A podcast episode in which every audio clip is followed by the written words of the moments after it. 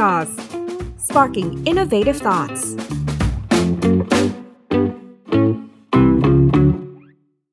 สวัสดีครับคุณผู้ชมขอต้อนรับเข้าสู่รายการ Tech Law Talk กับผมโจอี้ชัยยุทธทาง Tech Source Media นะครับเล่าให้ฟังก่อนว่ารายการของเราเป็นโครงการความร่วมมือระหว่าง Tech Source และก็บริษัท Baker McKenzie ที่ปรึกษากฎหมายชื่อดังระดับโลกนะครับความตั้งใจของพวกเราเนี่ยเพื่อจะนำข้อมูลความรู้ด้านกฎหมายนะครับด้าน business model รวมถึงเทรนด์ต่างๆที่เทคโนโลยีของเรามันเปลี่ยนแปลงไปตลอดเวลาแต่ว่ามันจะมีกฎหมายตัวไหนที่มาดูแลจัดการและเราควรจะต้องรู้กันบ้างเรื่องที่วันนี้เราจะมาพูดคุยกันเป็นเรื่องของ data หรือว่าข้อมูลมีหลายคนเปรียบเปรยไปครับว่า data is the new oil หรือว่า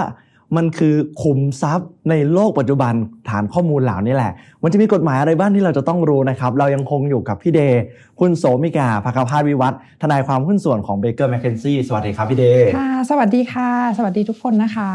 ก็ได้มาอีกตัวอีกทีนึงนะคะโสมิกาภคภาสวิวัฒน์นะคะก็เป็นทนายความหุ้นส่วนนะคะที่ดูแลพวกกฎหมายที่เกี่ยวข้องกับจริงๆเกี่ยวข้องกับการลงทุนแต่ว่าการลงทุนในเทคโนโลยีต่างๆนะคะครับและเห็นบอกว่าวันนี้เนี่ยไม่ได้มาเฉพาะพี่เดชแต่มีทนายความอีกหนึ่งท่านที่เป็นผู้เชี่ยวชาญด้านนี้เลยใช่ค่ะก็วันนี้เราจะคุยกันเรื่องกฎหมายที่เกี่ยวข้องกับการทำ data analytics นะคะก็เลยขอชวนทนายความหุ้นส่วนอีกท่านหนึ่งนะคะที่เป็น expert เลยที่เกี่ยวข้องกับข้อมูลแล้วก็เกี่ยวข้องกับพวกเทคโนโลยีสารสนเทศนะคะค่ะก็ขอแนะนำคุณพัฒนะคะคุณพัฒรพันธ์ไพบูลย์นะคะค่ะสวัสดีค่ะพัฒรพันธ์ไพบูลย์นะคะเป็นทนายความหุ้นส่วนที่ Baker McKenzie ค่ะดูแลกับกฎหมายเทคโนโลยีแล้วก็รวมถึงข้อมูลด้วยนะคะครับคือเราพูดถึงข้อมูลเนี่ยหลายคนจะนึกถึงกฎหมาย PDPA ที่เลื่อนมันมาบ่อยมากจนล่าสุดก็จะประกาศว่าวันที่1มิถุนายนนี่แหละจะต้องใช้อย่างเป็นทางการสักทีแล้วเราก็เคยเกริ่นพูดใน EP แรกแล้วแต่ว่าวันนี้เนี่ยเราจะมาขยายให้มากขึ้นเพราะว่าได้ทราบมาว่ามันมีการครอบคลุมนอกเหนือจากนี้อีกรายละเอียดมันเยอะมากเลยจะให้ทั้งสองท่านช่วยเล่าให้ฟังหน่อยครับได้ค่ะก็อย่างที่คุณโจอี้บอกเลยว่าจริงๆพอพูดถึงกฎหมายข้อมูลนะคะคนก็จะชอบพูดถึงแต่เรื่องของกฎหมายข้อมูลที่เป็น PDPA หรือว่าก็แค่พูดในแง่ของภาพว่ามีกฎหมายนี้เราต้อง comply ยังไงนะคะแต่จริงๆในค่าของภาคธุรกิจนะคะเรื่องของ data เนี่ยมันไม่ใช่แค่เรื่อง comply อย่างเดียวมันพี่ว่ามันคือเรื่องของการทำ data analyticsซึ่งมันเป็นเทคโนโลยีมันเป็นการใช้เทคโนโลยีกับ data เข้ามาเพื่อสร้างให้เกิด business model ต่างๆมากขึ้นมากมายนะคะค่ะซึ่งจริงๆพี่อยากจะเกริ่นเล่านิดนึงว่าให้เห็นภาพเกี่ยวกับพวกกฎหมายเกี่ยวกับข้อมูลทั้งในอดีตและปัจจุบันนิดนึงนะคะก็คือว่าจริงๆแล้วมีคนสงสัยว่าจริงๆแล้วกฎหมายเกี่ยวกับข้อมูลเนี่ยมันเพิ่งมาเยอะหรือว่าทำไมอยู่ดีๆเราถึงต้องมาพูดกฎหมายข้อมูลเนี่ยพี่ทำงานมาหลายสิบปีก็เพิ่งมาพูดแต่เรื่องกฎหมายข้อมูลเนี่ยสองสามปีที่ผ่านมาอดีตเขาจัดเก็บข้อมูลยังไงจริงๆเมื่อก่อนเนี้ยจริงๆเรา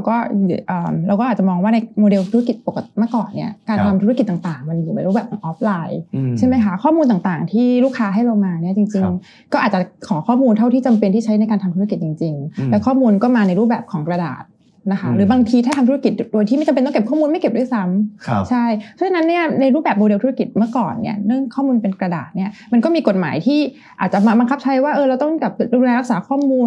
ลที่เป็นความลับแต่มันไม่ได้มี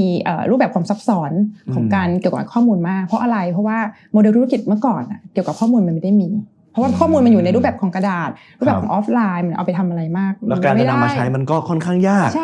ช่หรือบางทีบางธุรกิจเขาก็ไม่ได้อีเวนเก็บข้อมูลด้วยซ้ำเพราะเขาไม่คิดว่ามันจะเอามาทำอะไรได้ก็ทิ้งไปเลยเพราะสมัยก่อนเขารู้สึกว่าข้อมูลก็คือแค่ข้อมูลใช่ค่ะแต่ว่าพอข้อมูลหรือว่าพอเราเข้าสู่ยุคของดิจิทัลอีโคโนมีข้อมูลต่างๆตอนนี้มันไม่ได้อยู่ออฟไลน์มันเป็นออนไลน์แล้วก็เริ่มมีเทคโนโลยีต่างๆเข้ามามากมาย Big Data AI เนี่ยการที่เราแบบมองเห็นว่าการเก็บข้อมูลเนี่ยมันไม่ใช่แค่เก็บข้อมูลเพื่อใช้ในทางธุรกิจแล้วแต่มันสามารถเอาข้อมูลมาเพิ่มต่อยอดในธุรกิจต่างๆมากขึ้น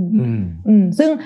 มันก็เลยทำให้เกิด business model ใหม่ๆที่เกี่ยวข้องข้อมูลที่ทุกคนอาจจะรู้ดีแต่ว่าถ้าพี่แบ่งเร็วๆมันก็ไม่ว่าจะเป็น1คนที่ทำธุรกิจที่เป็น data analytic เลยเป็นบริษัทที่ทำเรื่องของการเอาข้อมูลมาประมวลผลเลยแล้วก็อาจจะทำ data analytic แล้วส่งกลับไปให้ลูกค้าเนาะหรือว่า business model ที่2ก็คือเป็น business model ที่เขาก็ทำธุรกิจของเขาแต่เขามีข้อมูลในแพลตฟอร์มเขาเยอะแบบที่2เนี่ยบางทีเขาอาจจะไปพาร์ทเนอร์กับอีกธุรกิจหนึ่งอย่างเช่น EP ที่แล้วเราพูดเรื่อง insurance อย่างเงี้ยบริษัท insurance เขาอาจจะต้องการข้อมูลเยอะมากในการที่จะมาออก product insurance ใหม่ๆแต่เขาจะพาร์ทเนอร์กับแพลตฟอร์มที่มีข้อมูลลูกค้าที่เป็นไลฟ์สไตล์แล้วก็เอามา มาพาร์ทเนอร์กันก็เป็น business model ใหม่ที่ทำ insurance ยังไงให้ออกมาเป็นproduct ที่เข้าถึงแบบ behavior ของลูกค้ามันก็จะเป็นโมเดลที่แบบมี partnership เกิดขึ้นเยอะมากครับหรือไม่ก็เป็นรูปแบบของการลงทุนที่พี่ก็เห็นเยอะมากคือบริษัทพวกสตาร์ทอัพต่างๆเนี่ยจริงๆบางอย่างอาจจะมีคนมาลงทุนทั้งๆที่บริษัทเองก็อาจจะยังไม่ได้มีกำไรมากไม่มีอยู่ด้วยซ้ำสตาร์ทอัพยังไม่มีกำไรใช่ไหมครับแต่ว่าที่มีการมาลงทุนมากมายเนี่ยเพราะว่าจริงๆพาร์ทเนอร์หรือว่าผู้ถือหุ้นน่ะเห็นว่ามันจะมีโอกาสในการที่ลงทุนในบริษัทนี้แล้วมีเติบโตมากเพราะบริษัทนี้จะมีข้อมูลเยอะมากแล้วก็ค่อยใช้ข้อมูลต่างๆเนี่ยค่อยๆขยายธุรกิจไปได้ต่างๆมากมายไปทั้งอินชอรันทั้งเรื่องของการทำไฟแนนซิ่งเรื่องของดิจิทัลมาร์เก็ตติ้งเนาะซึ่งที่พูดมาทั้งหมดคือแค่จะบอกว่าพอ business model มันไปได้ไกลมากกฎหมายก็ต้องตามมาทันทีว่ามันมีกฎหมายอะไรบ้างที่เกี่ยวข้องกับ business model นี้นะคะอย่างเช่น1กฎหมายเกี่ยวกับคุ้มครองข้อมูลส่วนบุคคลที่เกี่ยวข้องกับการที่เราใช้ข้อมูลถ้าเป็นข้อมูลส่วนบุคคลเนาะนอกจากนั้นมันยังมีกฎหมายที่เกี่ยวข้องกับตัวtransaction ที่เป็น electronic transaction เพราะว่าพอเรามีการเก็บข้อมูลเราก็ต้องมีการอาจจะให้ลูกค้าต้องมาทำข้อตกลงอะไรที่เป็น electronic ก็จะมีกฎหมายที่เกี่ยวข้องกับตัว electronic transaction กฎหมายที่เกี่ยวข้องกับพวกระบบคอมพิวเตอร์หรือระบบยังไงให้มันมีเกิด security แล้วก็ที่สำคัญก็คือกฎหมายพื้นฐานเลยถ้าใครมีกฎหมายจะรู้มันคือกฎหมายเกี่ยวกับสัญญาข้อตกลงว่าถ้าเรามีการทำสัญญากับพาร์ทเนอร์การลงทุนต่างๆเนี่ยเราที่ asset ของธุรกิจนั้นๆหรือว่า core intention ของการลงทุนมันคือตรงข้อมูลเนี่ยในแง่ของกฎหมายหรือว่าในแง่ของการร่างสัญญามันทำยังไงให้มันตอบโจทย์ตรงนั้นอะไรอย่างเงี้ยค่ะก็เลยจะตอบคำถามว่าจริงๆแล้วรูปแบบของการที่มีเอากฎหมายมาเกี่ยวข้องกับข้อมูลอ่ะมันก็พัฒนาไปตามโมเดลธุรกิจที่มันเพิ่มขึ้นขยายขึ้นจากการที่ข้อมูลมันสามารถที่จะเอามาทำอะไรได้มากขึ้นนะคะโอ้โหฟังแค่นี้จะรู้สึกว่ารายละเอียดของกฎหมายข้อมูลเยอะมากเลยและจริงๆผมแอบเห็นว่ามันจะมีตัวอักษรย่อที่เป็นภาษาอังกฤษที่ใช้กันไม่ว่าจะเป็น ETA CCA แล้วก็ PDPA โอ้คือคนที่ไม่ได้ติดตามกฎหมายหรือว่าไม่ได้มีความรู้พื้นฐานด้านกฎหมายมาก่อนจะงงไปหมดเลยว่าแล้วแต่ละอย่างมันจำแนกแยกยังไงแล้วมันคุ้มครองเรายังไงกันบ้างพอจะอธิบายเพิ่มเติมได้ไหมครับพี่พัฒน์ได้เลยค่ะก็จริงๆกฎหมายที่เกี่ยวกับข้อมูลเนี่ยมันก็มีหลายแบบถูกไหมคะข้อมูลเนี่ยเราจะคุยกันจะมีข้อมูลทั่วไปอย่างข้อมูลเราชื่อนามสกุลนี้เป็นข้อมูลส่วนบุคคลเนี้ยนะคะข้อมูลคอมพิวเตอร์ข้อมูลที่เกิดจากระบบข้อมูลเทคนิคข้อมูลความลับเนี่ยนะคะพวกนี้มันมีวิธีการจัดการแตกต่างกันหลักๆของกฎหมายเนี่ยเอาง่ายๆนะคะมันจะดูตามข้อมูลอย่างถ้าเป็นข้อมูลส่วนบุคคลชื่อนามสกุลข้อมูลที่ระบุตัวคนได้นะคะแบบเนี้ยอยู่พรบข้อมูลส่วนบุคคลชอบย่อกันว่า PDPA Personal Data Protection Act นะคะชอบที่แปลให้ด้วยได้สองภาษาค่ะทีนี้ถ้าเราไปต่อเนี่ยนะคะเราก็จะเริ่มดูพวกอื่นๆนะคะมันก็จะมีพวกข้อมูลทั่วไปอิเล็กทรอนิกส์อะไรอย่างเงี้ยนะคะเวลาเราสื่อสารกันอยู่บนออนไลน์มันไม่เหมือนเขียนในกระดาษสารถูกไหมคะมันจะถูกแปลงเป็นโค้ด0101อะไรระบบคอมไฟฟ้าอันนี้ว่ากันไปวิธีการจัดการกฎหมายมันก็โตขึ้นเหมือนกันก็เลยมีพรบธุรกรรมทางอิเล็กทรอนิกส์หรือ ETA เนี่ยนะคะ Electronic Transaction Actตัวนี้ขึ้นมาอีกตัวหนึ่งก็รองรับการทำธุรกรรมบนอิเล็กทรอนิกส์เขาก็จะดูข้อมูลค่ะพวกแบบเรามีสัญญาอยู่บนออนไลน์เราเก็บข้อมูลเป็นลักษณะเหมือนอิเล็กทรอนิกส์อย่างเงี้ยต้องเก็บท่าไหนยังไงมีพวกหลักการทางพวกIT อะค่ะจะกลับเข้ามาอยู่ตรงนี้แล้วก็จะมีเรื่องของ KYC การยืนยันพิสูจน์ตัวตนอย่างเงี้ยนะคะข้อมูลพวกนี้อยู่ใต้กฎหมายนี้แล้วพอถัดมานะคะจะเป็นพรบคอมพรบอาชญากรรมคอมพิวเตอร์เนี่ยนะคะCCA พรบคอมที่เรามักจะได้ยินว่าเดี๋ยวจะฟ้องนะโดนพรบคอมเวลาคนมาคอมเมนต์ด่าอะไรเงี้ยลูกโดนตัดต่อดาราชิ้นนี้เลยนะคะ CCA ใช่ครับชิ้นเนี้ยนะคะก็จะดูกฎหมายจะดูข้อมูลในส่วนของพวกโดนแฮกนะคะถ้ามีการแฮกการส่งสแปมคืออะไรก็คือพวกส่งแบบอีเมลมาตามเว็บไซต์ขายของอะไรนะคะพวกสแปมส่งข้อความพวกเนี้ยอยู่กฎหมายนี้นะคะอยู่เรื่องของข้อมูลที่บนออนไลน์นะคะทำให้เกิดความเสียหายกับประเทศพวกข้อมูลภาพลับมุกอาจารย์อยู่อันนี้นะคะเราก็จะเห็นกันบ่อยๆขอให้เอาลงอะไรพวกนี้นะคะพอจบ CCA มีต่อก็คือจะเป็นพรบการรักษาความมั่นคงปลอดภัยทางไซเบอร์อันนี้อาจจะไม่เป๊ะมากนะคะหรือ Cyber Security Act นะคะตัวนี้มาคล้ายๆ CCA เป็นเรื่องเกี่ยวกับถ้าเกิดพวกความมั่นคงปลอดภัยโดนแฮกไซเบอร์แต่มันจะต้องเป็นระดับชาตินะคะ คือเขาก็มีความคิดกันว่าเอ๊ะในอนาคตเนี่ยคนเราคงไม่ทำสงครามซึ่งวันนี้ก็พูดไม่ได้แล้วนะคะแต่ว่าเขาก็มองว่าในอนาคตเนี่ยสงครามมันอาจจะผ่านทางไซเบอร์แค่สมมติว่าดับระบบรางรถไฟนะคะก็กระทบกับเศรษฐกิจของประเทศได้แล้วดังนั้นเนี่ยก็จะมีกฎหมายฉบับนี้ขึ้นมาเราจะเคยได้ยินเรื่องที่แบบรัฐมาขอข้อมูลของเอกชนได้ไหมอยู่ที่นี่นะคะก็จะอยู่ตัวที่พรบนี้เพราะฉะนั้นเวลาเราดูเนี่ยอันนี้คือกฎหมายพื้นฐานนะคะที่เกี่ยวข้องกับ Data นั่นหมายความว่าจริงๆแล้วมันจะมีเฉพาะทางแยกย่อยลงไปอีกใช่แล้วแต่ business sector อันนั้นก็ว่าไปโทรคมการเงินการธนาคารนะคะ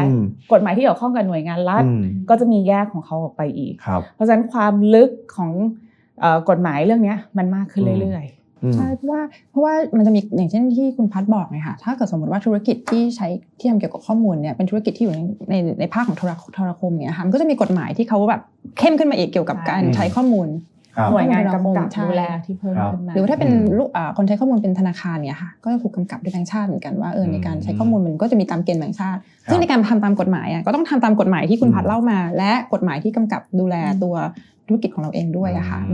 ล่าสุดของประกันก็มีแล้วนะคะเป็นไกด์ไลน์จากคปภ.ใช่เป็นแนวปฏิบัติของคปภ.คือจริงๆแล้วถ้าฟังมาถึงตรงนี้อย่าเพิ่งท้อนะครับคือมันคือรายละเอียดมันเยอะจริงแต่ว่าสิ่งที่เราควรจะต้องรู้เนี่ยบางทีมันอาจจะเป็นแค่พื้นฐานเบื้องต้นที่วันนี้เราเอามาวิเคราะห์ให้ฟังกันแล้วก็เหมาะกับคนที่สนใจในด้านการทำธุรกิจว่าเฮ้ยแล้วถ้าเรามีข้อมูลเนี่ยเราจะนำข้อมูลต่างๆพฤติกรรมของผู้บริโภคเนี่ยมาใช้ยังไงถึงจะไม่ผิดกฎหมายใช่จริงๆเท่าที่คุณโจอี้พูดคือไม่ต้องท้อเลยเพราะว่าจริงๆแล้วการที่กฎหมายออกมารายละเอียดแบบนี้มันดีกับคนใช้และคนทำทุกคนด้วยเพราะว่าคนถ้าเกิดอยากจะใช้ข้อมูลประมวลผลหรือจะทำพาร์ทเนอร์ชิพแล้วเรามีกฎหมายที่มันออกมาชัดเจนแล้วว่าแต่ละกฎหมายเราควบคุมยังไงอะค่ะมันจะสามารถดำเนินการเอาข้อมูลมาประมวลผลได้ทั้งสองอย่างคือ1ได้ถูกกฎหมายด้วย2คือเราสามารถบอกประชาชนที่เราเอาข้อมูลของเขามาโปรเซสได้ว่าเราใช้ข้อมูลของเขาถูกกฎหมายจริงๆไม่ใช่แบบสมัยก่อนที่ไม่มีกฎหมายชัดเจนก็แบบอาจจะถูกว่าเฮ้ยกูทำข้อมูลไม่ถูกหรือเปล่าอันนี้มันกฎหมายมันค่อนข้างจะแบบชัดเจนเพราะฉะนั้นถ้าเกิดอยากจะใช้ข้อมูลหรือประมวลผลข้อมูลทำ data analytics เรียกว่ามันก็เป็นจุดที่มองในข้อดีคือมันก็เป็นจุดที่ชัดเจนว่าทำยังไงให้ได้ดีได้ถูกกฎหมายค่ะใช่ครับซึ่งอันนี้พัดอาจจะให้พัดเสริมเพราะว่าพัดก็จะเป็นเอ็กซ์เพรสในการช่วยนักธุรกิจวางแผนนะคะว่าถ้าอยากจะใช้ข้อมูลทำ data analytics เนี่ยจริงๆสเต็ปของการทำคุณต้องทำยังไงอะไรได้ค่ะจริงๆลอจิกของมันเนี่ยค่ะมันจะต้องวางแผนก่อนเราดูก่อนว่าธุรกิจเนี่ยต้องการอะไรนะคะหลังจากนั้นเนี่ยเราก็จะเลือกว่าข้อมูลที่เราจะเก็บคืออะไรพอเรารู้แล้วเนี่ยว่าข้อมูลเป็นยังไงระบบมันจะวิเคราะห์เนี่ยเราก็จะเห็นเลยนะคะว่ามันมีหลายท่ามากตอนนี้ AI Big Data อนาคตมีQuantum Computing เร็วขึ้นเรื่อยๆความหมายคือเราประมวลผลได้มากขึ้นเรื่อยๆเนี่ยคือคำว่าวิเคราะห์นะคะอย่างวิเคราะห์สมัยก่อนเราเปิดเอกสารมาเราก็ดูได้ตามหน้าตามเขียนโจทย์ถูกไหมคะพอมันเป็น AI มันก็ Machine Learning มันก็เร็วขึ้นพอ Big Data มากขึ้นวิเคราะห์ก็คือจะได้ละเอียดขึ้นหรือถูกต้องแม่นยำมากขึ้นสามารถสกรีนได้ข้อมูลเนี่ยพัดไปใส่ชื่อตัวเองไว้ที่หนึ่งชื่อหนึ่งอีกที่หนึ่งอีกชื่อหนึ่งมันจะเริ่มสกรีนได้มันจะ cleansing ภาษาฝรั่งเรียก cleansing คือล้างแล้วก็เลือกได้เลยว่าอ๋อจริงๆอ่ะคือคนนี้อันนี้ก็คือข้อมูลก็จะถูกต้องมากขึ้นถูกไหมคะอีกหน่อยความต้อมประมวลผล data ได้เยอะขึ้นอีกก็ยิ่งถูกต้องละเอียดขึ้นไปได้อีกนะคะพอเราเห็นเรื่องว่าพอมันวิเคราะห์อะไรยังไงมันก็จะเป็นต่อไปคือดูผลลัพธ์วิเคราะห์ออกมาเห็นผลลัพธ์ถูกต้องขึ้นเรื่อยๆรู้ว่าเป็นคนไหนชัดเจนขึ้นแม่นยำมากขึ้นถูกไหมคะสิ่งที่ถัดมาก็คือเขาจะบอกได้ว่าแล้วทางออกคืออะไรมีอะไรที่เป็น best option มีกี่ option จนสุดท้ายเป็นคำที่สำคัญที่สุดในการทำธุรกิจตัดสินใจทางไหนมันเป็นหลักการง่ายๆเลยค่ะพอเรามี data เยอะเราวิเคราะห์ได้ถูกต้องแม่นยำมากขึ้นการตัดสินใจถูกต้องมากยิ่งขึ้นเท่าไหร่ business หรือธุรกิจการตัดสินใจของธุรกิจเนี่ยก็จะตอบโจทย์ได้มากขึ้นเท่านั้นด้วยหลักการประมาณนี้นะคะมันก็ไปต่อยอดต่อได้การนี้ก็จะขึ้นอยู่กับ business ละว่าธุรกิจแล้วว่าจะไปท่าไหนอยากดูว่าเราควรพัฒนาสินค้าของเราไปที่ทางไหนดีเราสามารถเก็บข้อมูลมาได้อย่างเงี้ยข้อมูลพฤติกรรมผู้บริโภคเราจะเริ่มเห็นละว่าแบบมีคืนของเยอะไหมมีคอมเพลนเยอะไหมไม่ชอบตรงไหนหรือเปล่าเราข้อมูลพวกนี้มาพัฒนา product ได้พัฒนาสินค้าเราได้หรือว่าเริ่มดูว่าพัดเนี่ยชอบไปซื้อของอะไรก็เริ่มเสนอสินค้าที่เหมาะกับพัดได้หรืออย่างที่แบบสมมติว่าช่วงเนี้ยสนใจสินค้าพวกนี้เราจะเริ่มเห็นนะคะออนไลน์มันจะเริ่มมีป๊อปอัพขึ้นมา ซึ่งมันก็ดีนะคะเพราะเขาจะรู้ว่าอ๋อช่วงเนี้ยแปลว่าเราสนใจชิ้นนี้ราคาถูกที่ไหนอ้าวมันก็จะเริ่มตรงขึ้นมันก็จะอยู่บนฐานของการแข่งขันแล้วว่าใครเนี่ยตัดสินใจใช้ data ได้ดีที่สุดตัดสินใจตอบโจทย์ลูกค้าได้ดีที่สุดแบบนี้นะคะมันก็ไปพัฒนาต่อได้อีกเวลาเราแบบสมมติอย่างคนที่ทำจ้างงานอย่างเงี้ยค่ะเราอยากรู้แล้วว่าในองค์กรเราเนี่ยคนเยอะคนน้อยมากเกินไปหรือเปล่าวันนี้ขาดทีมไหนอะไรไงเอา data พวกนี้ใส่เข้าไปนะคะท่าเดียวกันเลือกเลยว่าต้องใส่ตรงไหนตัดสินใจวิเคราะห์ตัดสินใจประมวลผลตอบโจทย์เราสามารถบอกได้เลยว่าตอนนี้องค์กรต้องการคนแบบไหนคนแบบไหนไม่จำเป็นเราต้องพัฒนาพนักงานเราไปทางไหนถึงจะตอบโจทย์ในอนาคตได้แบบนี้นะคะหรือแม้กระทั่งเลือกจ้างพนักงานเพราะฉะนั้นเนี่ยมันจะมีประโยชน์อีกมากแล้วก็เอาไปทำได้อีกเยอะคือคำถามว่าแบบเก็บข้อมูลพนักงานข้อมูลมาพฤติกรรมลูกค้ามาอย่างเงี้ยถามว่าเป็นความผิดเลยไหมตอบเลยว่าไม่นะคะที่ผ่านมาเก็บข้อมูลได้อันนี้ยืนยันให้เพียงแต่ทำท่าไหนให้มันถูกต้องเนี่ยนะคะมันจะไล่ตั้งมาก่อนพอเราเห็น business เห็นโมเดลพวกนี้นะคะว่าเราอยากได้อะไรเราไปสเต็ปถัดไปคือดูว่าเราจำเป็นต้องใช้มันมากน้อยแค่ไหนคือใช้เยอะมันก็เป็นความเสี่ยงแต่ขณะเดียวกันถ้าใช้เยอะข้อมูลเราก็ถูกต้องเยอะเพราะฉะนั้นเราก็ต้องดูว่าเราจะใช้มันเท่าที่จำเป็นได้ตรงไหนใช้มันในลักษณะข้อมูลส่วนบุคคลจำเป็นอยู่หรือเปล่าถ้าจำเป็นเราก็ทำให้ถูกต้องกฎหมายก็ไล่ไปนะคะกฎหมายที่ไล่มาตอนต้นแต่ถ้าเราไม่จำเป็นเราใช้ในลักษณะสถิติได้อ๋อเราใช้ในการเก็บสถิติแล้วก็เลือกว่าจะทำยังไงให้ตรงโจทย์มากที่สุดแต่ทีนี้ถ้าเกิดลองยกตัวอย่างให้เห็นภาพได้ไหมครับว่าแล้วถ้าเราใช้แบบไหนถึงเรียกว่าแบบอันเนี้ยเกินกว่าที่กฎหมายรองรับแล้วคือเราผิดแล้วในฐานะผู้ประกอบการที่นำข้อมูลของลูกค้ามาใช้อ่ะจริงๆเรื่องนี้เนี่ยแทบจะไม่มีคำว่าถูกผิดขนาดนั้นด้วยนะคะมันจะเป็นเรื่องราวของคำว่ามันมี culture ของคนหรือว่ามีความรู้สึกของคนเข้าไปด้วยนะคะสังเกตดูเวลาข้อมูลมันจะแล้วแต่คนเลยพี่เดย์อาจจะแบบเอ๊ะทำไมรู้เรื่องนี้ของพี่พัดก็อาจจะแบบช่วยรู้หน่อยอยากได้มันมีหลายมุมมันแล้วแต่คนพี่พัดพูดว่าแบบเวลาที่เราทำการเซิร์ชข้อมูลบางอย่างสมมุติว่าผมสนใจล่มเนี่ยผมเซิร์ชใน Google ปรากฏว่าพอผมเข้าไปในแอปพลิเคชันหรือเว็บไซต์อื่นเนี่ยล่มมันเด้งขึ้นมาบึ้งๆๆคนบางคนจะรู้สึกว่าโหดีจังเลยรู้ใจเราแต่บางคนก็บอกรู้ได้ไงอ่ะมันน่ากลัวมากเลยมันเลยเป็นเรื่องของอารมณ์ที่เพิ่มเข้ามาด้วยใช่เพราะฉะนั้นถูกกฎหมายส่วนหนึ่งนะคะถูกใจกับสังคมอีกส่วนหนึ่งด้วยเวลาที่เราดีไซน์การเนี่ยนะคะเวลาคุยกันกับพี่เดย์เนี่ยก็จะคุยกันว่าถ้าที่มันไปตามกฎหมายได้ business ต้องตอบโจทย์อีกเรื่องนึงที่สำคัญเลยคือสังคมนะคะความรับรู้ของสังคมแล้วก็ฟีดแบ็กจากสังคมเนี่ยมองว่ายังไงฉะนั้นเนี่ยถามว่าเก็บได้ไหมเก็บได้แต่ท่านต้องชั่งน้ำหนักละว่า business ต้องไปได้ในขณะที่ท่านก็เซิร์ฟแบบหมายถึงว่าเป็นประโยชน์กับคนทั่วไปคนทั่วไปรับได้เป็นสิ่งที่เป็นแบบมีค่าเขาอะค่ะเขาก็จะไปได้ใช่ซึ่งที่อยากเสริมนิดนึงคืออย่างที่พัดเล่าเนี่ยว่าบางทีเราเก็บข้อมูลมันมีหลายเหตุผลอย่างเช่นถ้าบอกว่าเราเก็บข้อมูลเพื่อจะดูฟีดแบ็กของลูกค้าว่าเอ้ย product แบบไหนดีไม่ดีแล้วคอมเมนต์อย่างเงี้ยเห็นพี่นะถ้าอย่างนั้นจะเก็บข้อมูลชื่อคนที่คอมเมนต์ไปทำไมเพราะว่าเราก็ไม่ได้อยากจะรู้ว่าคนที่คอมเมนต์เขาชื่ออะไรนามสกุลอะไรทำอะไรถูกไหมเราแค่อยากรู้คอมเมนต์อย่างเงี้ยอันนี้ถ้าเก็บข้อมูลเขาโดยที่ไม่เอาความเป็นข้อมูลส่วนบุคคลไม่เก็บชื่อเขาเลยเนี่ยเอาแค่ความเห็นมาเนี่ยความเสี่ยงก็ลดแล้วเพราะเราก็ไม่ต้องไปยุ่งกับ PDPA แล้วเพราะมันก็ออกมาแล้วเพราะฉะนั้นพี่พัดบอกว่าเก็บข้อมูลยังไงให้ถูกกฎหมายพี่พัดพูดสองอย่างคือ1คือ necessary คือถ้ามองแบบข้อมูลเนี้ยเราจะเก็บไปไม่ได้จะไปเกี่ยวข้องกับเขาเนี่ยจำเป็นจริงๆก็ไม่ต้องเก็บแต่ถ้าสมมุติว่าเราอยากจะเก็บข้อมูลคนเพราะว่าถ้าเกิดคุณโจอี้ซื้อร่มบ่อยมากทำไมแบบเป็นคนมีเงินเยอะหรือเปล่าไม่ใช่ร่มกระดาษถือกล้องคืออะไรเยอะแยะอย่างเงี้ยแล้วก็อยากจะแล้วก็ส่งแล้วก็เห็นว่าน่าจะเป็นคนมีรายได้และอยากจะ target กลับไปว่าจริงๆแล้วอาจจะอยากซื้อของเพิ่มไหมหรือไม่ก็อาจจะอยาก target กลับไปว่าอยากซื้อแบบby now pay later ไหมอย่างเงี้ยอาจจะต้องเก็บคุณโจอี้นิดนึงเพราะว่านี่คือคนที่ฉันอยากจะ target กลับไปในโปรดักต์ต่างๆอันนี้ไม่ใช่คือพูดง่ายๆคืออันนี้เป็นการเก็บข้อมูลที่อยากเฉพาะเจาะจงซึ่งถ้าเป็นอย่างเงี้ยพี่ก็มองว่าถ้าอยากจะเก็บข้อมูลบุคคลธรรมดาที่เป็นข้อมูลของเขาจริงๆอันนี้ก็เริ่มต้องกลับมาดูว่าทำตามกฎหมายข้อมูลส่วนบุคคล PDPA อย่างไรบ้างให้ถูกต้องมันก็จะมีหลักการของกฎหมายอะค่ะฉะนั้นถ้าตอบคำถามก็คือว่าเก็บยังไงให้ถูกเนี่ยก็2หลักก็คือ necessary เนาะอย่างที่พัดบอกแฟร์ด้วยกับคนที่เราไปเอาข้อมูลเข้ามานะคะเมื่อไหร่ที่เรามีคำว่าแบบเท่าที่จำเป็นธรรมส่วนใหญ่จะเริ่มโอเคละหลังจากนั้นเราก็ดูต่อไปว่าปฏิบัติตามกฎหมายทำไงให้ถูกต้องกฎหมายที่เกี่ยวข้องทีนี้ผมขออนุญาตถามเพิ่มหน่อยครับว่าแล้วมันเคยเกิดกรณีเคสที่คนที่ถูกเก็บข้อมูลไปรู้สึกว่าผู้ประกอบการไม่แฟร์เขาแล้วนี้เขาทำกันยังไงครับ จริงๆหลักๆเนี่ยนะคะถ้ากฎหมายฉบับใหม่มาเนี่ยเราสามารถร้องเรียนได้ไปที่คณะกรรมการข้อมูลแต่ต้องรอ1มิถุนายนมั้ยใช่ๆอ่ะเดี๋ยวใกล้แล้วล่ะค่ะค่ะหรือว่าจริงๆก็ร้องเรียนไปที่คนที่เก็บข้อมูลได้เลยนะคะขอให้เขาดำเนินการ1 2 3 4ได้แต่ว่าพัดว่าถ้าในมุมของผู้ประกอบการน่ะสิ่งที่น่าจะกังวลในทางปฏิบัติจริงๆอ่ะคือเรื่องชื่อเสียงนะคะเพราะว่าบางทีมันมีอีกช่องทางนึงคือโซเชียลคือการโพสต์ออนไลน์บอกว่าไม่แฮปปี้1 2 3 4ซึ่งถูกผิดหรือผิดไม่รู้นะแต่มีคนบ่นแล้วความน่าเชื่อถือลดลงเลยของบริษัทใช่ค่ะทั้งที่บริษัทอาจจะทำมาถูกต้องก็ได้มันจะกลับไปที่เดิมคือคำว่าแฟร์คือถ้าเมื่อไหร่ที่เราแบบเป็นธรรมนะคะชัดเจนว่าเราเก็บเพราะอะไรโปร่งใสอธิบายได้เนี่ยความเสี่ยงลดลง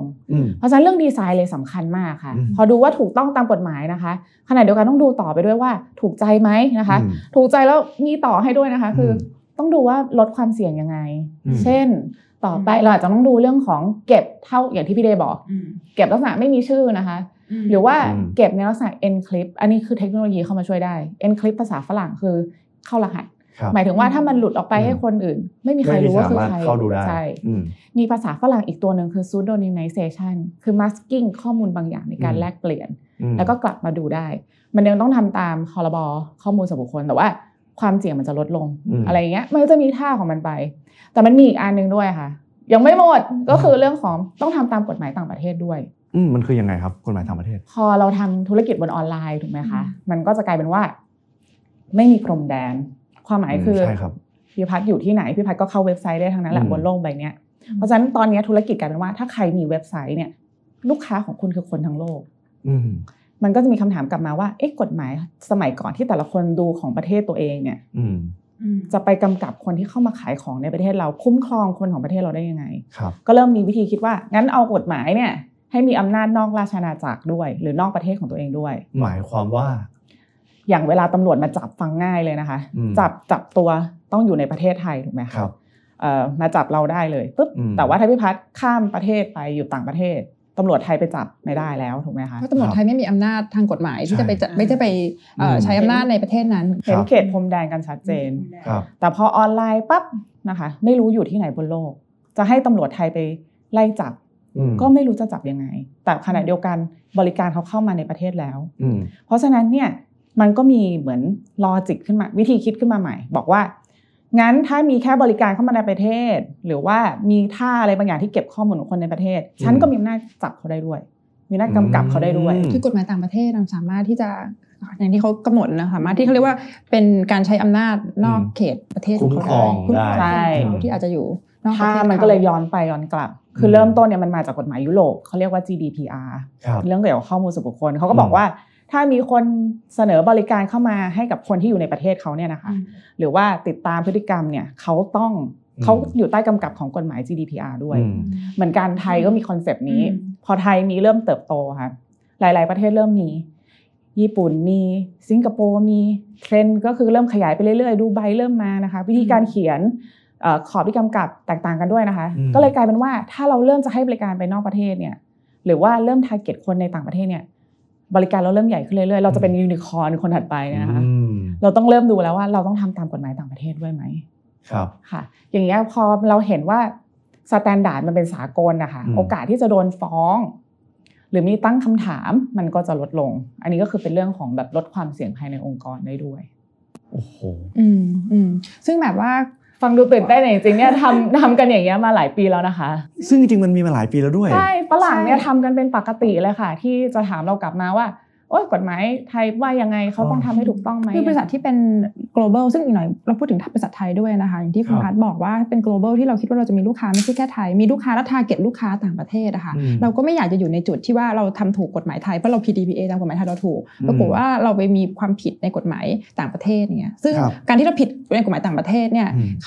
ขาก็มีสิทธิ์ที่จะฟ้องเราในประเทศนั้นแล้วถ้าเรามีแอสเซทอยู่ในประเทศนั้นหรือว่าเราจะต้องมีการเข้าประเทศนั้นเรามีความเสี่ยงขึ้นมาทันทีเพราะฉะนั้นบริษัทที่เขาอยากจะทำทุกอย่างให้ถูกกฎหมายนะเขาก็คงต้องทำเหมือนกับทำเขาเรียกว่าเป็นโปรเจกต์เลยที่ว่าในการที่เขาจะเก็บข้อมูลส่วนบุคคลหรือข้อมูลของคนไม่ว่าจะเป็นในประเทศไทยเขาต้องมีประเทศที่เขาคิดว่าคีย์ที่เขาทาร์เก็ตนะไม่ใช่คนทั้งโลกแบบประเทศคีย์ที่เขาต้องทาร์เก็ตสมมติยุโรปมันก็ง่ายหน่อยก็ GDPR เลยอย่างเงี้ยเขาก็จะต้องทำเลยว่า เขาต้องทำให้ถูกกฎหมายไทยทำให้ถูก GDPR ใช่ไหมคะถ้าเขาอยากทำตามกฎหมายแบบจีนสมมติมีหรือเปล่าอะไรเงี้ยเขาก็ต้องมาการเช็คกฎหมายของทุกประเทศแล้วทำเป็นเหมือนแบบเป็นรายละเอียดขึ้นมาแล้วก็เป็น compliance คือการปฏิบัติตามกฎหมายให้ครบทุกประเทศซึ่งมันก็จะสร้างความน่าเชื่อถือให้กับบริษัทของเขาด้วยแล้วก็ตามคำแนะนำที่พี่พัฒน์บอกมาว่าบางทีการจัดเก็บข้อมูลเนี่ยเราเลือกใช้แต่สิ่งที่จำเป็นเท่านั้นมันก็จะเกิดประโยชน์กับบริษัททั้งภาพลักษณ์ความแฟร์แล้วก็ทำให้คนรู้สึกที่เป็นลูกค้าสบายใจอย่างเช่นการนำพฤติกรรมเขามาวิเคราะห์เฉยๆแต่ว่าไม่ต้องเอาพวกแบบข้อมูลส่วนตัวเช่นชื่อบ้านที่อยู่อะไรไม่ต้องเอาแค่พฤติกรรมแค่นั้นก็พอเขารู้สึกแฟร์ละใช่หรือว่าถ้าจะใช้จริงๆก็ระวังดีๆดูแลดีๆแล้วมันก็ยังมีท่าอีกหลายอย่างที่พี่พาไล่ฟังว่ามันสามารถเก็บได้โดยที่รู้สึกว่ามันซีเคียวสำหรับคนทั่วไป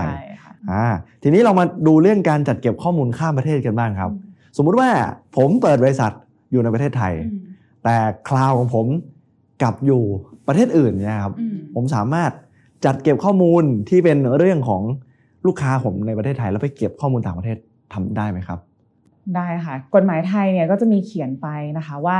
ข้อมูลส่วนบุคคลเนี่ยถ้าโอนไปต่างประเทศต้องทำยังไงทีเนี้ยมันจริงๆโดยหลักการฟังง่ายๆก็คือมันต้องรอกฎลูกนิดนึง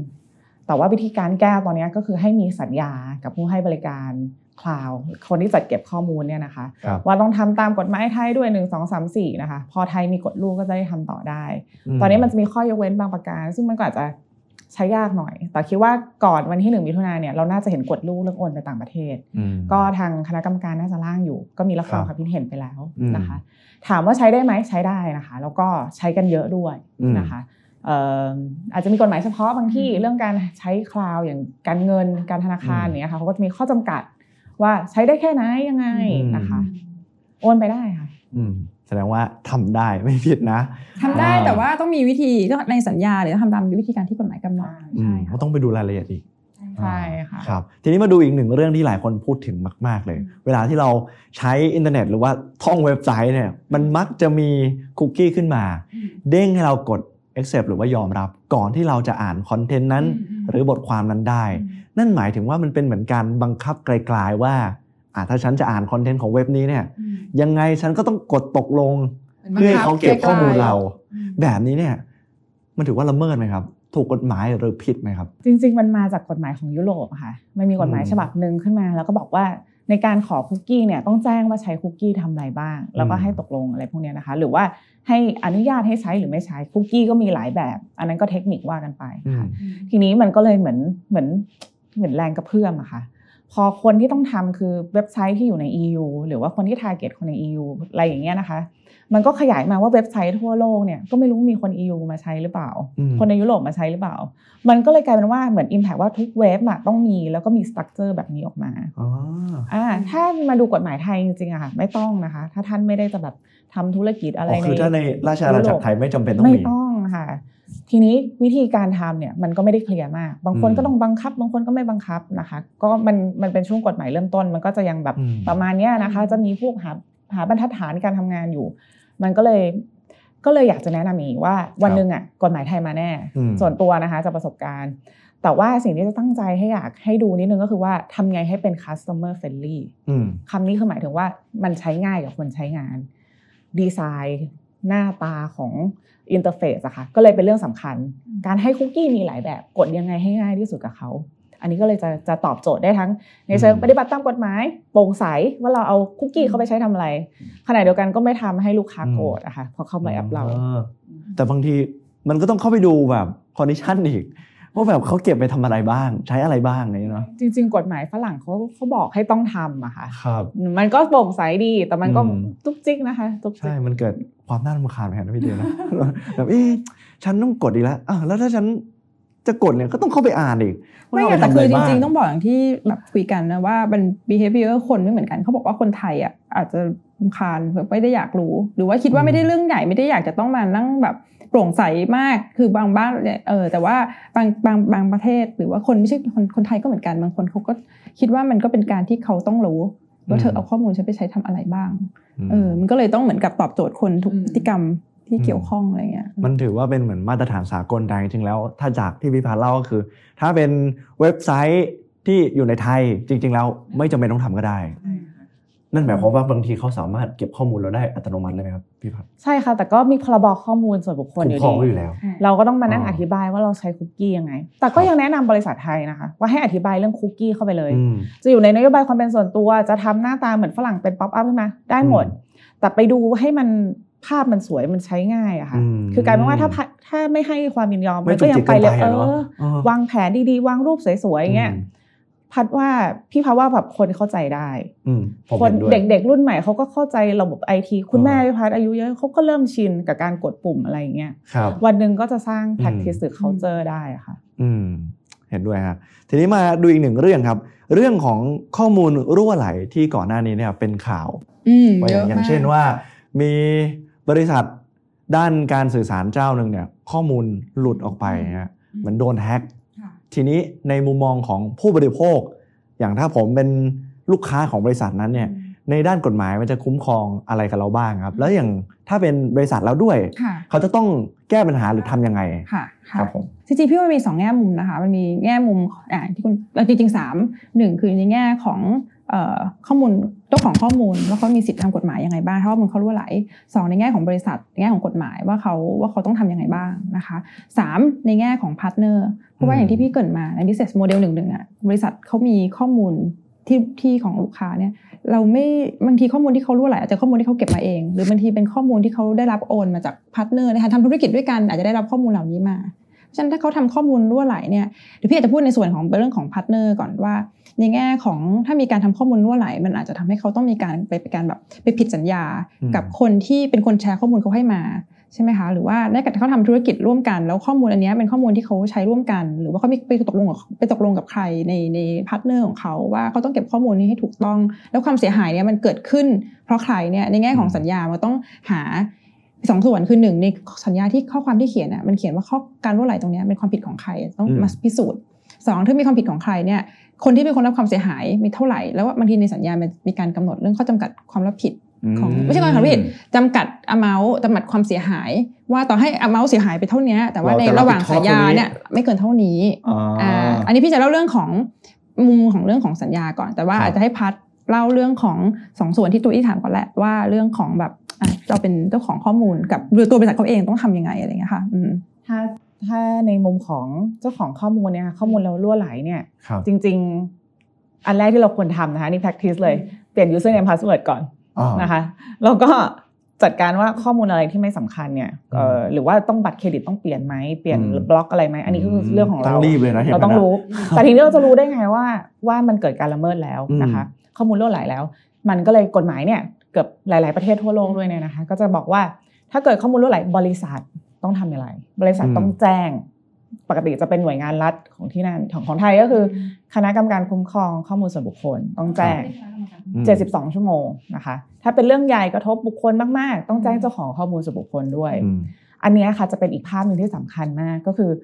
กฎหมายต่างประเทศเนี่ยค่ะเขามีข้อกำหนดแบบนี้เหมือนกันดังนั้นเนี่ยเวลาข้อมูลเราหลุดจากบริษัทเนี่ยนะคะบริษัทต้องดูก่อนเลยว่าเป็นลูกค้าอยู่ในประเทศไหนบ้างถ้ามีอยู่ในไทยต้องทำตามกฎหมายไทยถ้ามีลูกค้าอยู่สิงคโปร์นะคะอาจจะต้องมีการแจ้งเรื่องของการข้อมูลรั่วไหลตามกฎหมายสิงคโปร์ด้วยอันนี้ก็จะเป็นที่มาใช่ค่ะเราก็มาดูซึ่งก็เหมือนกันค่ะต่างประเทศเวลาเขามีข้อมูลรั่วไหลเขาก็จะถามกันว่าไทยต้องแจ้งใครบ้างอย่างของไทยตอนนี้นะคะข้อมูลถ้าเป็นข้อมูลส่วนบุคคลเนี่ยแจ้งคณะกรรมการข้อมูลส่วนบุคคลถ้าท่านอยู่ในธุรกิจประกันท่านต้องแจ้งคปภ.ด้วยนะคะถ้าสมมติว่ามันไม่ใช่เรื่องข้อมูลส่วนบุคคลเป็นเรื่องของการโดนแฮกนะคะการเหมือนภัยสงครามอย่างที่เราบอกไปตอนต้นพรบ.เกี่ยวกับการรักษาความมั่นคงปลอดภัยทางไซเบอร์ Cyber Security Act ตัวนี้เนี่ยนะคะท่านต้องแจ้งหน่วยงานรัฐด้วยเหมือนกันว่ามันมีความเสี่ยงตรงนี้เกิดขึ้นเป็นเรื่องใหญ่แล้วใช่ถ้าเขาก็มีข้อจำกัดอีกว่าคนที่แจ้งเนี่ยต้องเป็นแบบหน่วยงานที่เกี่ยวกับแบบเขาเรียก CII ก็จะเป็นแค่บางคนที่ต้องทำอะไรอย่างเงี้ยค่ะเพราะฉะนั้นเนี่ยวิธีการแนะนำนะคะบริษัทเนี่ย1ก็ดูก่อนเลยว่าอะไรคือข้อมูลที่หลุดออกไปหลุดจริงไหมนะคะมีปกติเราจะแนะนำให้มันมีเหมือนแนวปฏิบัติเรื่องเกี่ยวกับข้อมูลรั่วไหลว่าถ้าสมมติว่าข้อมูลรั่วไหลในองค์กรใช่ต้องแจ้งใครในองค์กรคนในองค์กรต้องไปตามไอทีมานะแล้วก็ต้องตามนักกฎหมายมาดูนะว่าต้องแจ้งที่ไหนประเทศไหนยังไงบ้างแบบต้องดูว่ามันเกิดที่ไหนข้อมูลที่หลุดออกไปของประเทศอะไรแล้วมันยิ่งใหญ่แบบ เกินไปก็ต้องแจ้งบุคคลด้วยแจ้งรัฐบาลด้วยคือมันต้องดูว่าเคสที่มันเกิดขึ้นมันมีรายละเอียดยังไงบ้างแล้วทันทีที่แจ้งมันหมายถึงว่าความเสี่ยงเกิดกับบริษัทด้วยว่าเราทำถูกต้องตามกฎหมายหรือยังเรามีระบบรักษาความมั่นคงปลอดภัยที่เพียงพอหรือเปล่าหรือเราเป็นเหตุที่ทำให้กฎหมายให้ข้อมูลมันหลุดอะไรแบบนี้นะคะก็ก่อนจะแจ้งเราต้องดูนิดนึงว่าระบบหลังบ้านเราเรียบร้อยนะเพราะฉะนั้นสุดท้ายอะค่ะสิ่งที่สำคัญที่สุดเรื่องนึงเลยก่อนวันที่1มิถุนายนคือดูแลรักษาความปลอดภัยของข้อมูลเราไม่ว่าจะเป็นเรื่องแบบ Enclip ระบบการเก็บป้องกันการเข้าถึง access control เนี่ยนะคะใครเข้าได้บ้างไม่ได้บ้างล็อกตู้ถ้าเป็นเอกสารอะไรเงี้ยนะคะที่สำคัญนิดนึงคือว่าแบบอย่างที่พัดพูดมี72ชั่วโมงแล้วเวลามี crisis เกิดขึ้นแล้วในองค์กรใหญ่ๆเนี่ยมันจะมีสถานการณ์ที่ว่าไม่รู้ใครต้องทำอะไรกว่าจะรู้ก็คือมัน72ชั่วโมงเพราะฉะนั้นสิ่งที่เวลาเราดีไซน์ให้กับบริษัทต่างๆที่เกี่ยวข้องกับข้อมูลเนี่ยหนึ่งในพาร์ทที่ทำก็คือเหมือนที่พัดบอกมันจะมีไกด์ไลน์หรือโปรโตคอลเลยว่าถ้าเกิดเหตุการณ์นี้ปุ๊บสเต็ป1 2 3 4 1เช็ค IT 2แจ้งคนนี้3เรียกคอมพลายแอนซ์มา4คือสเต็ปเลยแล้วทุกคนแล้วมีคนอาจจะเป็นคนที่รับผิดชอบรู้ว่าถ้าเกิดเหตุการณ์นี้ต้องทำอะไรแล้วมันแล้วโปรเซสทั้งหมดมันก็จะอยู่ในโปรโตคอลวันนี้รวมทั้งอย่างที่พี่เรียนด้วยว่าอาจจะต้องมีการแจ้งพาร์ทเนอร์ถ้าเกิดสมมติว่าข้อมูลมันเป็นข้อมูลที่เกี่ยวข้องกับคู่ค้าหรือว่าบางทีเป็นข้อมูลที่เราต้องแชร์กันกับอีกบริษัทนึงแล้วในสัญญานอกจากกฎหมายทั้งหมดที่มีในสัญญาเราก็บอกเขาด้วยเหมือนกันว่าถ้ามีข้อมูลหนูต้องบอกเขาเงี้ยทั้งหมดเนี่ยมันควรจะอยู่ในแบบไกด์ไลน์1ไกด์ไลน์ที่เกิดขึ้นปุ๊บมีคนๆหนึ่งหรือมีคนกลุ่มหนึ่งที่รู้ว่าต้องทำอะไรบ้างเราทำเลยอะไรอย่างเงี้ยแล้วถ้าในแง่ของผู้บริโภคอะครับพี่พัดคนที่อย่างผมถ้าเกิดผมเป็นคนโดนเอาข้อมูลไปแล้วเกิดความเสียหายเนี่ยเราต้องเตรียมตัวต้องทำอะไรต้องไปหาใครยังไงบ้างครับถ้านำข้อมูลไปใช้เนี่ยนะคะเราก็ดูก่อนว่าเขาทำถูกต้องไหมถ้าเขาทำถูกต้องเนี่ยมันก็ปกติแต่ถ้าเราสงสัยเราอยากรู้ว่าเขาใช้ทำอะไรเราถามได้กฎหมายรองรับสิทธิ์ให้เราไปถามว่าเอ๊ะทำอะไรยังไงใช้ข้อมูลเราอะไรไปบ้างบริษัทก็มีหน้าที่ต้องตอบถ้าเขาใช้เราไปโดยไม่ชอบเราก็ร้องเรียนได้เราจะร้องเรียนกับตัวบริษัทนะคะร้องเรียนไปกับกรรมการหรือว่าจะใช้สิทธิทางศาลก็มีออปชันให้เราเลือกก็คำถามถัดไปว่าเอ๊ะอะไรที่เราไม่พอใจแต่ว่าโดยเนเจอร์ของธุรกิจออนไลน์อะค่ะหรือว่าธุรกิจการใช้ข้อมูลยุคนี้มันใช้เยอะอยู่แล้วเพราะฉะนั้นมันก็จะมีโอกาสที่ถูกใจไม่ถูกใจอะไรอย่างเงี้ยนะคะก็มันมีสิทธิ์รองรับอยู่ถ้าอะไรที่เราไม่อยากได้แล้วมันจะมีสิทธิ์อยู่เช่นลบคัดค้านนะคะถอนความยินยอมเลือกใช้ตรงนี้ได้เนี่ยค่ะที่ผมถามต่อสมมติว่าถ้าเกิดผมมีข่าวออกมาแล้วเขาแจ้งว่าเฮ้ยตอนนี้บริษัทเราโดนแฮ็กข้อมูลที่โดนนำไปด้วยเนี่ยเป็นคุณหนึ่งในนั้นแต่ยังไม่ได้เกิดการใช้งานอย่างผิดกฎหมายเกิดขึ้นโดยที่ผมก็ยังไม่รู้ว่าเขาเอาข้อมูลผมไปทำอะไรแต่ผมรู้สึกว่าเฮ้ยบริษัทที่จัดเก็บข้อมูลเราไปเนี่ยไม่ปลอดภัยเลยทำไมมันหลุดไปได้ยังไงผมสามารถฟ้องเรื่องนี้ได้ไหมครับหรือว่าให้เขาชดเชยบางสิ่งบางอย่างที่ทำให้ข้อมูลเราหลุดไปได้ไหมครับจริงๆเนเจอร์ของธุรกิจออนไลน์การแฮ็กแทบจะมาคู่กันเสมอนะคะแล้วมันก็อาจจะเป็นความผิดของบริษัทแล้วก็ไม่ใช่ความผิดของบริษัทมันมีแฮกเกอร์ที่เหมือนแบบเราดูในหนังแล้วก็มาแฮ็กระบบออกไปจริงๆแม้ว่าบริษัทจะดูแลดีแค่ไหนก็ตามด้วยนะคะและขณะเดียวกันก็มีบริษัทที่ไม่ได้ดูแลข้อมูลดีจนกระทั่งมันหลุดไปได้โดยง่ายดังนั้นนะคะสิ่งที่จะเกิดขึ้นเนี่ยสิ่งที่เราทำได้เลยนะคะเราถามได้เราเปลี่ยนพาสเวิร์ดได้เราเลือกที่จะให้แล้วไม่ให้ได้เพราะฉะนั้นการใช้ออนไลน์การให้ข้อมูลออนไลน์มันก็เลยสำคัญไม่ใช่แปลว่าไม่ให้นะคะแต่เราต้องรู้ว่าเอ๊ะข้อมูลบัตรเครดิตเราเนี่ยให้ไปความเสี่ยงเราคือวงเงินในบัตรต้องไปลดวงเงินบัตรเปลี่ยนบัตรหลายฉบับไหมบัตรนี้วงเงินน้อยใช้ออนไลน์เพื่อลดความเสี่ยงเราหรือเปล่าส่วนหนึ่งจะมาจากเราเพราะส่วนตัวมองว่าเป็นเรื่องไม่ได้นะคะแล้วก็ถ้าให้ไปฟ้องคดีก็เป็นภาระนะคะคนไม่อยากมีความแต่ถ้าวันหนึ่งที่ต้องมาถึงนะคะวันที่บริษัทมีปัญหาดูแลไม่ดีจริงๆอันนั้นเราจะเห็นอยู่แล้วซึ่งปกติเนี่ยไม่ต้องรอประชาชนไปฟ้องนะคะหน่วยงานกำกับเขาจัดการได้เลยใช่ดีมากมันก็จะมีแมคคานิซึมภาษาฝรั่งก็คือมันจะมีกระบวนการในการจัดการพวกนี้อยู่อะค่ะแต่ว่าส่วนที่สำคัญของคนใช้งานนะคะเราต้องรู้ทันนะคะคือเราต้องเหมือนป้องกันในระดับหนึ่งก่อนอยู่แล้วด้วยเข้าใจแล้วครับทีนี้ถ้าเกิดคนที่เล่นแอปพลิเคชันบ่อยๆแล้วบางครั้งมันจะต้องมีการใส่ข้อมูลมีการลิงก์กับสมมติ Facebook อะไรเงี้ยซึ่งในนั้นก็จะมีข้อมูลเรามีเบอร์โทรศัพท์มีอะไรเงี้ยมันมีข้อควรระวังในฐานะมุมมองนักกฎหมายไหมครับที่เราจะต้องระวังไว้จริงๆจะบอกว่ากฎหมายเนี่ยมันมาตาม culture ของคนในประเทศอย่างคนยุโรปเนี่ยเขาก็เป็นห่วงข้อมูลมากกฎหมายมันก็ตึงอเมริกาไม่ค่อยห่วงมากเป็นแบบ pop cultureมันก็จะมีความกฎหมายไม่ตึงมากก็จะแบบให้ใช้ข้อมูลได้ค่อนข้างเยอะเหมือนกันกลับมาถามตัวเองก่อน เราเป็นคนแบบไหนเราเป็นคนห่วงข้อมูลไหมถ้าเราเป็นคนห่วงข้อมูลแน่นอนก็ต้องระวังข้อมูลที่เราให้บนสื่อสังคมออนไลน์อย่างเงี้ยนะคะเราก็จำกัดให้เท่าที่จำเป็นแต่ถ้าเราอยากให้คนรู้จักเราเยอะเราก็ให้เยอะคำถามว่าเราต้องกลัวไหมมันอยู่ที่เราเลยอย่างเงี้ยนะคะถามว่ามันมีประโยชน์ไหมมันมีคนสองกลุ่มอย่างเช่นแบบเวลาส่งพวก marketing message มาหาเราอย่างเงี้ยค่ะโฆษณาสินค้าลดราคา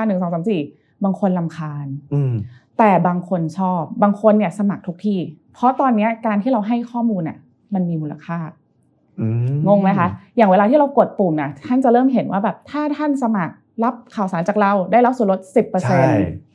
นั่นแปลว่าข้อมูลเรามีมูลค่าแล้วพอเราให้ปั๊บเราได้ 10% กลับมา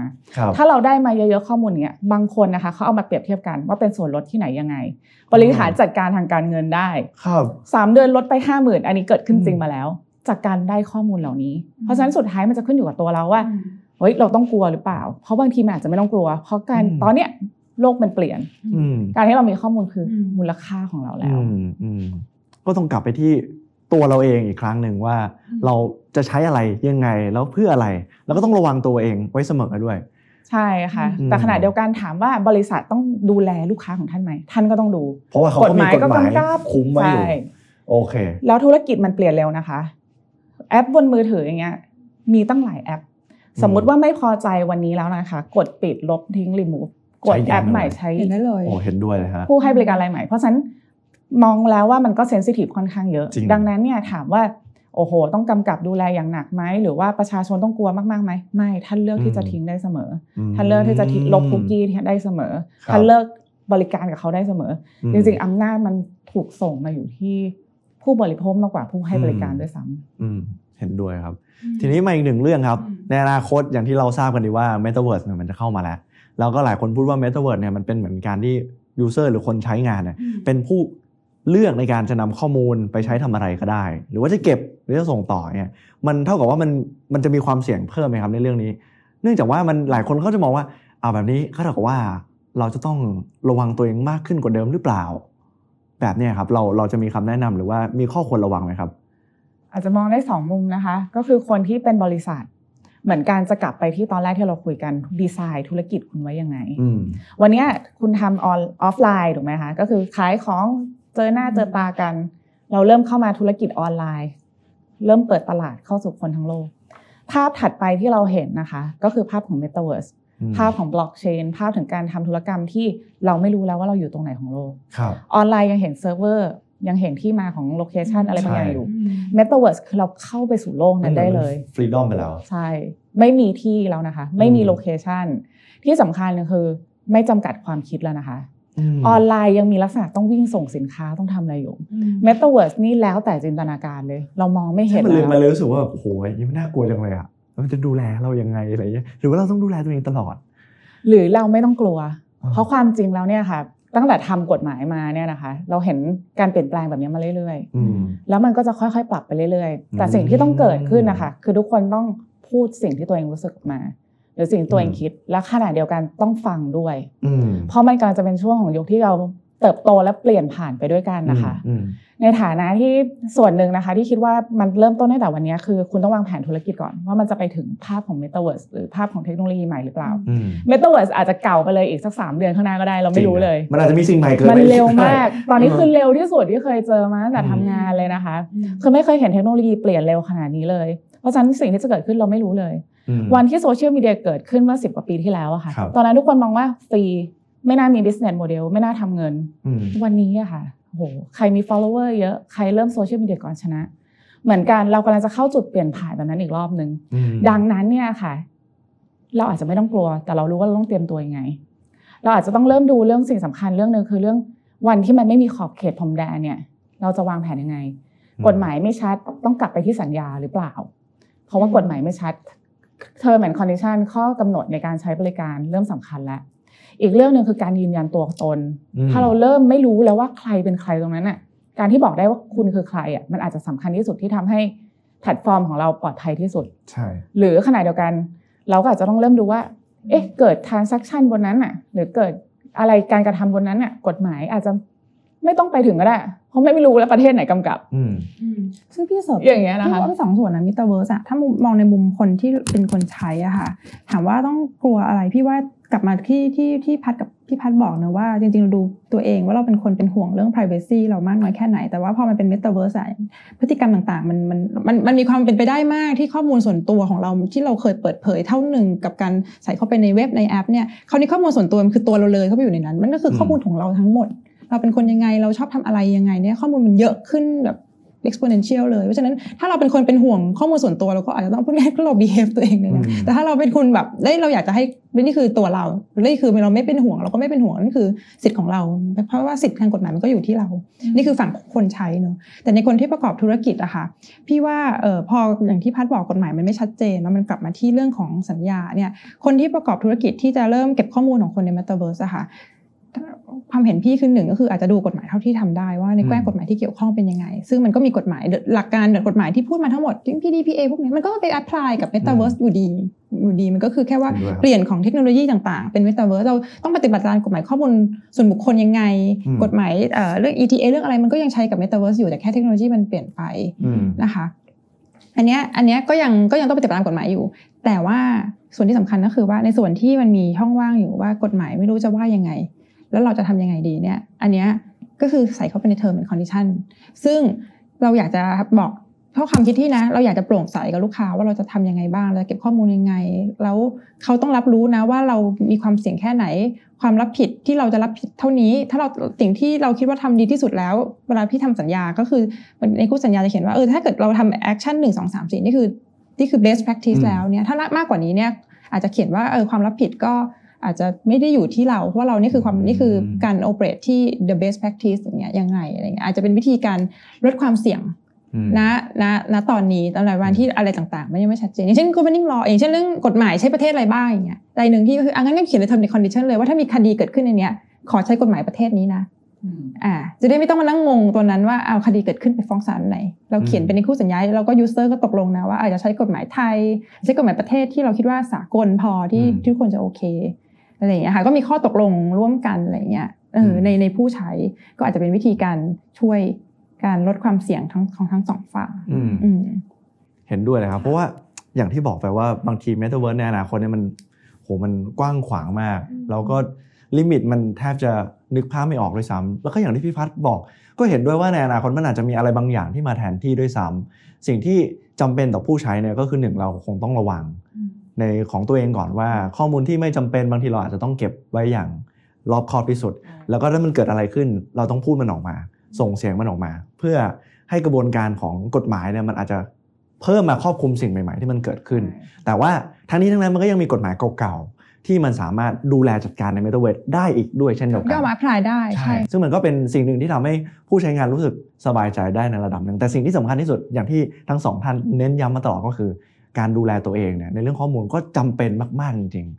ๆในข้อมูลที่วันนี้เราพูดคุยกันเนี่ยโอ้โหมันมีรายละเอียดเยอะมากเรามาถึงช่วงท้ายแล้วครับมีอะไรที่เราอยากจะฝากเพิ่มเติมกับคุณผู้ชมและคนดูที่ตอนนี้กำลังชมอยู่ไหมครับค่ะก็พี่อาจจะฝากไว้นะว่าถ้ากลับไปพูดเหมือนตอนที่เราเริ่มรายการว่าจริงๆ data is oil data เป็น asset ใช่ไหมคะแล้วมันก็มี opportunity ที่จะแบบต่อยอดกับ data ไปอีกเยอะมากธุรกิจสามารถทำอะไรอีกเยอะมากนะคะน่าจะเป็น2เรื่องอันที่1ก็คือเรื่องของการที่ว่าถ้าเราอยากจะทำ data เป็นธุรกิจที่ทำเรื่อง data analytics อยู่แล้วหรือว่าเราเป็นธุรกิจที่เราคิดว่าเร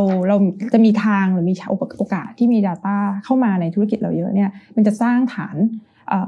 นความมั่นคงธุรกิจได้อย่างมากเลยนะเมื่อก่อนนี้ธุรกิจนึงจะมั่นคงคือมีรายได้มีกำไรแต่ตอนนี้ธุรกิจนึงที่จะมีนักลงทุนเข้ามาเพิ่มเนี่ยคือมี data สุดๆซึ่ง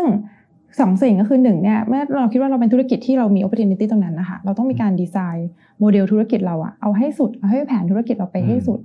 เลยอย่างเช่นว่าเราจะทำเก็บข้อมูลลูกค้าอีกหน่อยเราอาจจะมีทำพาร์ทเนอร์กับบริษัทอะไรบ้างอาจจะวางแผนไปไกลๆมันอาจจะพาร์ทเนอร์กับบริษัทอินชูรันเพราะว่าข้อมูลเราจะไปทำตรงนั้นได้วันหนึ่งมันจะต่อยอดเป็นเมตาเวิร์สเรามีแผนธุรกิจที่กว้างที่ไกลเนี่ยก็ทำให้เรากลับมาดีไซน์วิธีการเก็บข้อมูลวิธีการเก็บรักษาข้อมูลได้ดี2คือถ้าเราคิดมีแผนธุรกิจวันนี้อาจจะเป็นธุรกิจใหญ่ๆบางธุรกิจอาจจะทำเป็นธุรกิจในกลุ่มแล้วอาจจะมีการจัดสตรัคเจอร์บริษัทที่บริษัทนึงๆทำเรื่องของการประมวลผลข้อมูลโดยรวมของทั้งกลุ่มก็ได้เพื่อให้บริษัทหนึ่งเป็นผู้มีความเชี่ยวชาญเรื่องข้อมูลไป เป็นเลยแล้วก็ดูแลทั้งกลุ่มแล้วก็เป็นคนที่มี crisis management บริษัทนี้ก็เป็นคนดูแลอย่างเงี้ยคือเราจัด structure ไว้เลยกับหรือว่าวางแผนว่าอาจจะเป็นแพลนในเฟสก็ได้อย่างเงี้ยก็จะช่วยให้ในการทำธุรกิจของเราวันนี้เราสมมติว่ามีสตาร์ทอัพฟังอยู่มันก็เป็นจุดที่เรายังมีแผนการในการใช้ข้อมูลเป็นในอนาคตยังไงแล้วก็สุดท้ายที่ฝากไว้ก็คือว่าพี่ขอเรียกว่าเป็นการ mitigate ความเสี่ยงเพราะการใช้ข้อมูลเยอะๆก็จะมีความเป็นห่วงยิ่งถ้าเป็นบริษัทที่มีผู้บริหารหรือกรรมการเนี่ยเขาก็เป็นห่วงว่าแล้วถ้าเกิดมีความเสียหายขึ้นมามันจะมามีความรับผิดกับทางผู้บริหารหรือกรรมการหรือยังไงบ้างเนี่ยพี่ว่าก็ manage ว่าในแง่ของคนที่เป็นคนบริหารงานบางทีคนบริหารบอกฉันก็ไม่ได้ดู IT แล้ว IT มันหลุดแล้วทำไมจะมารับผิดชอบด้วยอะไรอย่างเงี้ยเราจะแสดงความเจตนาว่าบริษัทเราตั้งใจจะทำ compliance ที่ถูกต้องเนี่ยพี่ว่าก็คืออย่างที่บอกค่ะการที่จะให้บริษัทแสดงให้เห็นว่าเราตั้งใจทำกระบวนการต่างๆให้ถูกกฎหมายคือน่าจะมีนโยบายมี direction ที่ชัดเจนของทางผู้บริหารของบริษัทโดยรวมว่าเรามีcrisis management เรามีแผนแบบนี้การเก็บข้อมูลเรามีวิธีการ1 2 3 4ที่ทำให้ถูกกฎหมายอันนี้ก็ทำให้นอกเหนือจากเรื่องของการวางแผนแพลนต่างๆเนี่ยทำให้บริษัทสามารถตอบได้ด้วยว่าเรามีวิธีการที่ทำสเต็ปไกด์ไลน์ถูกกฎหมายยังไงบ้างเนี่ยแล้วก็ตอบโจทย์ผู้บริหารที่หลายๆคนไม่ได้อยู่ในทีม IT ไม่ได้อยู่ทีม Data แต่เขาก็สามารถ protect ตัวเขาเองได้เหมือนกันอะไรเงี้ยก็จะทำให้ทุกภาคส่วนขององค์กรเนี่ยสามารถที่จะแบบเดินไปด้วยกันในเรื่องของการใช้ข้อมูลได้อย่างถูกต้องถูกกฎหมายเนอะแล้วก็ต่อยอด business ได้อะค่ะให้พี่เดย์ฝากถึง EP หน้าด้วยเลยดีกว่าเกริ่นถึง EP หน้าต่อไปโอเคคือ EP หน้าเนี่ยอยากจะพี่จะชวนทนายที่เป็นทนายเราเรียกว่าทนายลิเกเตอร์หรือทนายที่เกี่ยวข้องกับการระงับข้อพิพาทนะคะก็จะมาเล่าให้ฟังเกี่ยวกับกฎหมายหรือว่ากฎหมายหรือว่าคดีที่เกี่ยวข้องกับพวกคอมพิวเตอร์ครามนะซึ่งอยากจะให้ทนายของทางเราเนี่ยเล่าทั้งเรื่องของว่ามันมีของวิธีการที่จะเก็บพยานหลักฐานยังไงหรือว่าในการฟ้องร้องคดีเนี่ยการฟ้องร้องคดีเนี่ยมันมีวิธีการยังไงนะคะแล้วก็จริงๆอาจจะให้สำหรับทางที่เป็นผู้ประกอบการหรือผู้บริโภคฟังด้วยว่าในการถ้ามันมีคดีเกิดขึ้นมาต้องทำยังไงบ้างอะไรเงี้ยใช่ซึ่งอันนึงที่จะต่อยอดตรงนั้นก็คือว่าเรื่องของการก่อนที่จะไปถึง EP เขาเนี่ยจริงๆเรื่องของ EP เราเนี่ยจะพูดถึงของหลักฐานข้อมูลต่างๆคือเขาคือตรงเวลาที่ทำงานกับพวกทีมคดีเนี่ยคือเขาก็จะมีวิธีการที่จะหาข้อเท็จจริงหรือว่าเขียนคำฟ้องหรือว่ามีวิธีการสืบค้นต่างๆแต่ว่าในสิ่งที่สำคัญมากๆคือพยานหลักฐานของการเหตุการณ์ที่เกิดขึ้นซึ่งนั่นมันคือจุดที่อยู่ตรงนี้แหละว่าเราจะเก็บข้อมูลของบริษัทเรามาอย่างไรถ้ามันมีคดีเกิดขึ้นเราจะมีพยานหลักไฟล์ต่างๆครบถ้วนที่จะไปทำให้ซัพพอร์ตเวลาแล้วเราจะต่อสู้หรือดีเฟนด์คดีได้อย่างเงี้ยนะคะซึ่งอันนี้เดี๋ยวเราไปฟังกันใน EP หน้าน่าจะสนุกน่าจะสนุกอาจจะสนุกที่สุดเพราะว่าแบบเหมือนในหนัง มาถึงพี่พัฒน์บ้างครับว่ามีอะไรอยากจะฝากทิ้งท้ายเรื่องของ Data การเก็บข้อมูลอะไรพวกนี้เพิ่มเติมไหมครับได้ค่ะก็คิดว่าข้อมูลนะคะมันจะเป็นส่วนหนึ่งที่ช่วยขับเคลื่อนธุรกิจได้การตัดสินใจดิเรกชันขององค์กรสามารถกำหนดได้ด้วยข้อมูลนะคะอย่ากลัวที่จะใช้มันขณะเดียวกันวางแผนการใช้ดีๆข้อมูลหลายที่เวลาที่เราเข้าไปทำหรือเข้าไปดูเนี่ยท่านมีข้อมูลที่มีมูลค่าอยู่แต่ท่านไม่รู้ว่าท่านมีหรือการเชื่อมกันแค่ภายในระหว่างบริษัทในเครือที่เราทำธุรกิจหลายๆแบบถ้าเรารู้ว่าลูกค้าเราใช้บริการอะไรแต่ละที่แต่ละประเภทแล้วเรารวมกันไว้เขาเรียก profiling เนี่ยนะคะท่านก็ต่อยอดธุรกิจต่อไปได้ในลักษณะกลุ่มขยายต่อไปต่อกับบ้านข้างๆผู้ค้าอื่นๆต่อได้ด้วยแบบนี้นะคะแล้วเราก็เริ่ม target ไประดับโลกได้คือถ้าเราเริ่มมอง business นะคะขับเคลื่อนด้วยข้อมูลซึ่งมันจะรองรับเทคโนโลยีในอนาคตอย่างที่บอกนะ AI Big Data Quantum อะไรต่อถ้าธุรกิจเราจะไปไกลอีก10ปี20ปีต่อไปได้นะคะกฎหมายรองรับให้ทำได้แต่ทำให้ถูกนะคะและที่สำคัญที่สุดคือความน่าเชื่อถือขององค์กรวันที่เราไม่รู้ว่าเราอยู่ที่ไหนเราไม่รู้ว่ากฎหมายของที่ไหนใช้เราเข้า Metaverse วันนั้นสิ่งที่ลูกค้าเลือกจะไม่ได้เลือกอยู่บนฐานว่าเธอคือใครอย่างเดียวมันจะต้องดูอยู่ไปว่าของคุณดีไหมคุณเป็นบริษัทที่น่าเชื่อถือหรือเปล่าจันธุรกิจก็จะโตแบบยั่งยืนนะคะก็คงฝากไว้ว่าไม่ต้องกลัวทั้งบริษัทเองหรือผู้ใช้ก็ดีแต่ทำความรู้จักมันให้มากที่สุดก็ค่อยๆโตแล้วก็ค่อยๆแก้กันไปนี่แล้วก็จริงๆแล้วข้อมูลเนี่ยมันไม่ใช่เรื่องยากเลยพอวันนี้มานั่งฟังตลอดทั้งรายการเนี่ยจะรู้สึกว่าเฮ้ยมันใกล้ตัวเรามากแล้วก็เป็นสิ่งที่เราควรจะต้องรู้ไว้แล้วก็มันจะเป็นสิ่งที่เป็นเหมือนกับเกราะป้องกันให้เราได้ระมัดระวังและรู้ว่าถ้าเกิดเหตุการณ์อะไรแบบนี้เกิดขึ้นเราจะต้องทำยังไง1 2 3 4วันนี้ขอบคุณพี่เดชพี่พัฒน์มากๆเลยนะครับ